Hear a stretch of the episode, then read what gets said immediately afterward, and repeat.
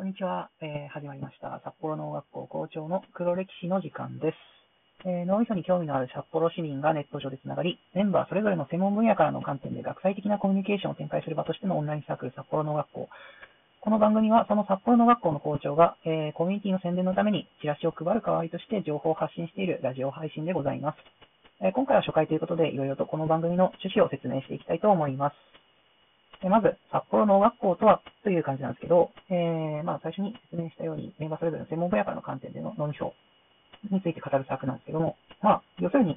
脳に興味のある札幌の人を集めて楽しく喋るオンラインサークルっていう形ですね。その専門分野っていうのは、例えば、と神経科学であれば、なんかそういう、実際の脳の話を扱う医学部の人だったりとか、と文系であれば心理学的なアプローチもあったりとか、最近流行りの人工知能も一応脳として考えていて、そういったいろいろな分野の人の観点からの脳っていうのを、えーそれぞれ一つの SNS、まあ、 Slack というアプリを使ってるんですけども、そこの Slack にそれぞれの観点からの脳についての情報を発信してもらって、で、それで自分の専門分野とは違うところからの切り口の脳っていうのを、まあ、つまみ食いできるような環境を作ったっていうのが、まあ、札幌農学校ですと。これはですね、学生ではなくても入れるので、札幌で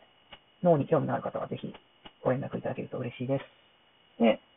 なぜこのようなラジオ配信での宣伝を選んでいるかというと、まあ、ビラをデザインするっていうことが私はちょっと、なんていうか、芸術的センスがないので難しくて、えっ、と、まあ、さらにビラを一回作っても、その後の情報はなかなか更新されないということで、情報の更新がしやすいっていうところが、ラジオではいいかなと思って選びました。あと、YouTube っていう媒体も、あ動画ですよね。あったんですけど、これはちょっとなんか、手間がかかりすぎるかなっていうところで、あの、私も学生という身分なので、まだまだいろいろ学びたいことがたくさんあって、発信よりも自分のことを優先した結果、まあ、宣伝もしなきゃいけないっていうところで、えー、ラジオ配信という形を取らせていただいております。で、この番組のタイトルの由来なんですけど、えー、まあ、黒歴史っていうことがついてるんですけども、まあ、世の中へ何か発信するレベルに私は、まあ、達していないわけですよ。で、そんな、運不相応な宣伝方法を取ってるっていうことを、まあ他人から指摘されるとダメージが大きいので、そういったダメージへの干渉代じゃないですけど、まあよくあるパターンですよね。私ちょっとなんかブスだからみたいなことを言って、なんかちょっと人から言われる時のダメージを減らしてるみたいなことが、まあ干渉代的な役割でつけてるっていうのもありますし、まあ黒歴史って言ったら、そういうことを言う場面というのは、まあ自分の人生を振り返った時に、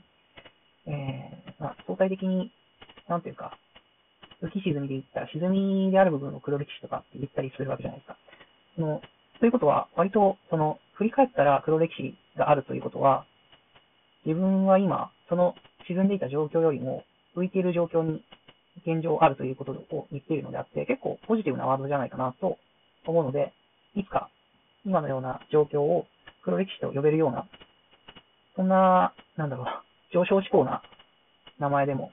あると、私は勝手に思ってます。はい。ということで、校長の黒歴史というタイトルをつけました。で、この番組で情報を、まあ、発信していくわけなんですけども、まあ、札幌農学校の宣伝の番組ですので、農学校の活動で知り得た、まあ、脳に関する雑学だったりとか、まあ、その農学校の活動で他のメンバーからでも、私でも、その、いろいろ文献を見つけてきて紹介し合ったりしてるんですけど、まあ、そこで見つけた面白い文献とかの紹介をしていこうかなと思っております。で、えーっと、ペラペラ喋ってますけど、私は、あの、自己紹介はまだったので、ちょっとここで自己紹介したいと思うんですけども、私は、えーっと、ガリウェンパジャマ野郎、略してガリパジャという名前で通っております。えー札幌農学校の校長、ガリパで覚えてください。よろしくお願いします。えー血液型は B 型で、えっと、アルバイトを1年間だけしてたことがあって、それは、えー風俗店の合意をやってたんですね。そういった経験もあるという、まあそういう人間ですね。あと低体温なので、えー、まあ、平熱が35度台だったりして、テンションはそんなに高くないというか、まあそういう体質も持ってます。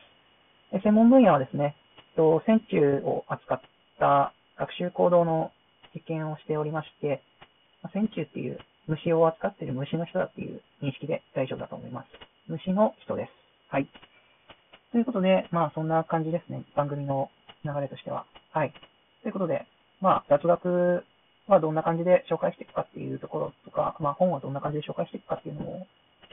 あるので、えっと、紹介していこうと思います。まず雑学の1個目ですね。まあ私が線虫を扱っているっていうこともあるので、シーエレガンスという線虫について、ちょっと雑学を披露した、披露したいと思います。と、まあ、シーエレガンスっていう種類の線虫がいるんですね。線虫線虫ってさっきまで、え今まで言ってますけど、そうですね、線虫っていう生き物について馴染みのある方は、そんなに多くないんじゃないかなというふうに思うので、ちょっと説明させていただきますと、と、線虫っていうのは、まあ、うねうねした、うん、線、ライン、線の虫と書いて、えー、線虫なんですけども、小さい寄生性の生き物が多いんですね。例えば、えー、小学校の、まあなんか、お尻にシールをペタッと貼っつけて、寄生虫を、寄生虫の卵かなを検査する、海中検査っていうのが、もしかしたらあった方もいらっしゃるかもしれないんですけども、まあ、その海中っていうのも、あの、線虫の一種で、あと、釣りをする方だとよく聞くのかもしれないんですけど、こう、魚をさばいた後に、まあ、イカですね、主に。イカをさばいた後に、なんか透明のニューッとしたものが出てきて、それを食べちゃうとちょっとお腹が痛くなるっていう、そういう線虫も、アニサキスって言うんですけども、線虫もいたりします。まあ、こういった、まあ、海中検査とかアニサキスのイメージから、結構、寄生性の生物、他の生物に寄生する生き物だっていうイメージが強いんですけども、私が実験で使っている線虫は、シエレガンスですね。シエレガンスは、えっ、ー、と、非寄生性の土壌線虫で、細胞数が、えー、959個あで、えー、神経細胞数302個という、まあ、非常にちっちゃくてシンプルな形をしている線虫ですね。まあ、その細胞数が何個とか言われても、うん、なかなか専門の人じゃないとピンとこないかもしれないですけど、まあ、この非寄生性ということで、他の動物に寄生せずに、まあ、土の中にいる線虫で、まあ、土の中、そうですね、木の上に潜んでて、まあ、よく見つかる場所は、その、腐った果実とか野菜とかま、このシーレガンスっていう線虫は大腸菌を餌にしているので、その餌がいっぱいある腐った果物や野菜のところに多くいる虫です。はい。まあ、この線虫の特徴は、全神経細胞の接続地図が明らかになっているっていうところが大きな特徴なんですけども、これはどういうことかっていうと、神経細胞っていう細胞が、まあ、ネットワークを構築して何かしら考えたり、まあ、脳とかもそういう組織なんですけども、それ機関か、機関なんですけども、まあ、人の脳の場合は、まあ、神経細胞数が、まあ、1000億個ぐらいあると言われてるんですね。に対して、えー、線虫は、大人でも神経細胞数は302個。で、しかも、どこがどう繋がってるかも全部明らかになってる。まあ、こういう全部が、繋がりが明らかになってる生き物っていうのは今のところ線虫しかいなくて、こういった線虫が行動を起こして学習をした際にどういうふうな神経の地図の変化が現れるかっていうことを見ることによって、学習によってどういった影響がミクロ単位で起こっているのかっていうことを観察できたりするんですね。まあ、そういう実験を私はしてるんですけども、そういう実験材料に使われたりします。えー、っと、お意外と短いな。で、まあそんな感じで、線虫の紹介でしたと。で、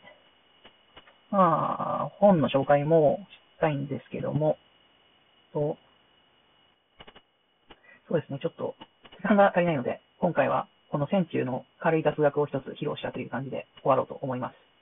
まあ、ということで、今回の配信はいかがだったでしょうか。えー、もし少しでも札幌農学校にですね、興味を持っていただけたなら、えー、ウェブの方で札幌農学校、あ、この札幌農学校というのはですね、えっと、脳みその脳の字を使って札幌農学校なんですけど、この札幌脳みその農学校と検索していただけると嬉しいです。また、えー、質問コメントもお待ちしておりますので、ラジオトークの質問機能を使っていただくか、メールの方で連絡をよろしくお願いします。メールアドレスは、えー、galipaja.icloud.com、えー、icloud .com ですね。えー、galipaja.icloud.com ガリパジャ .icloud.com までよろしくお願いします。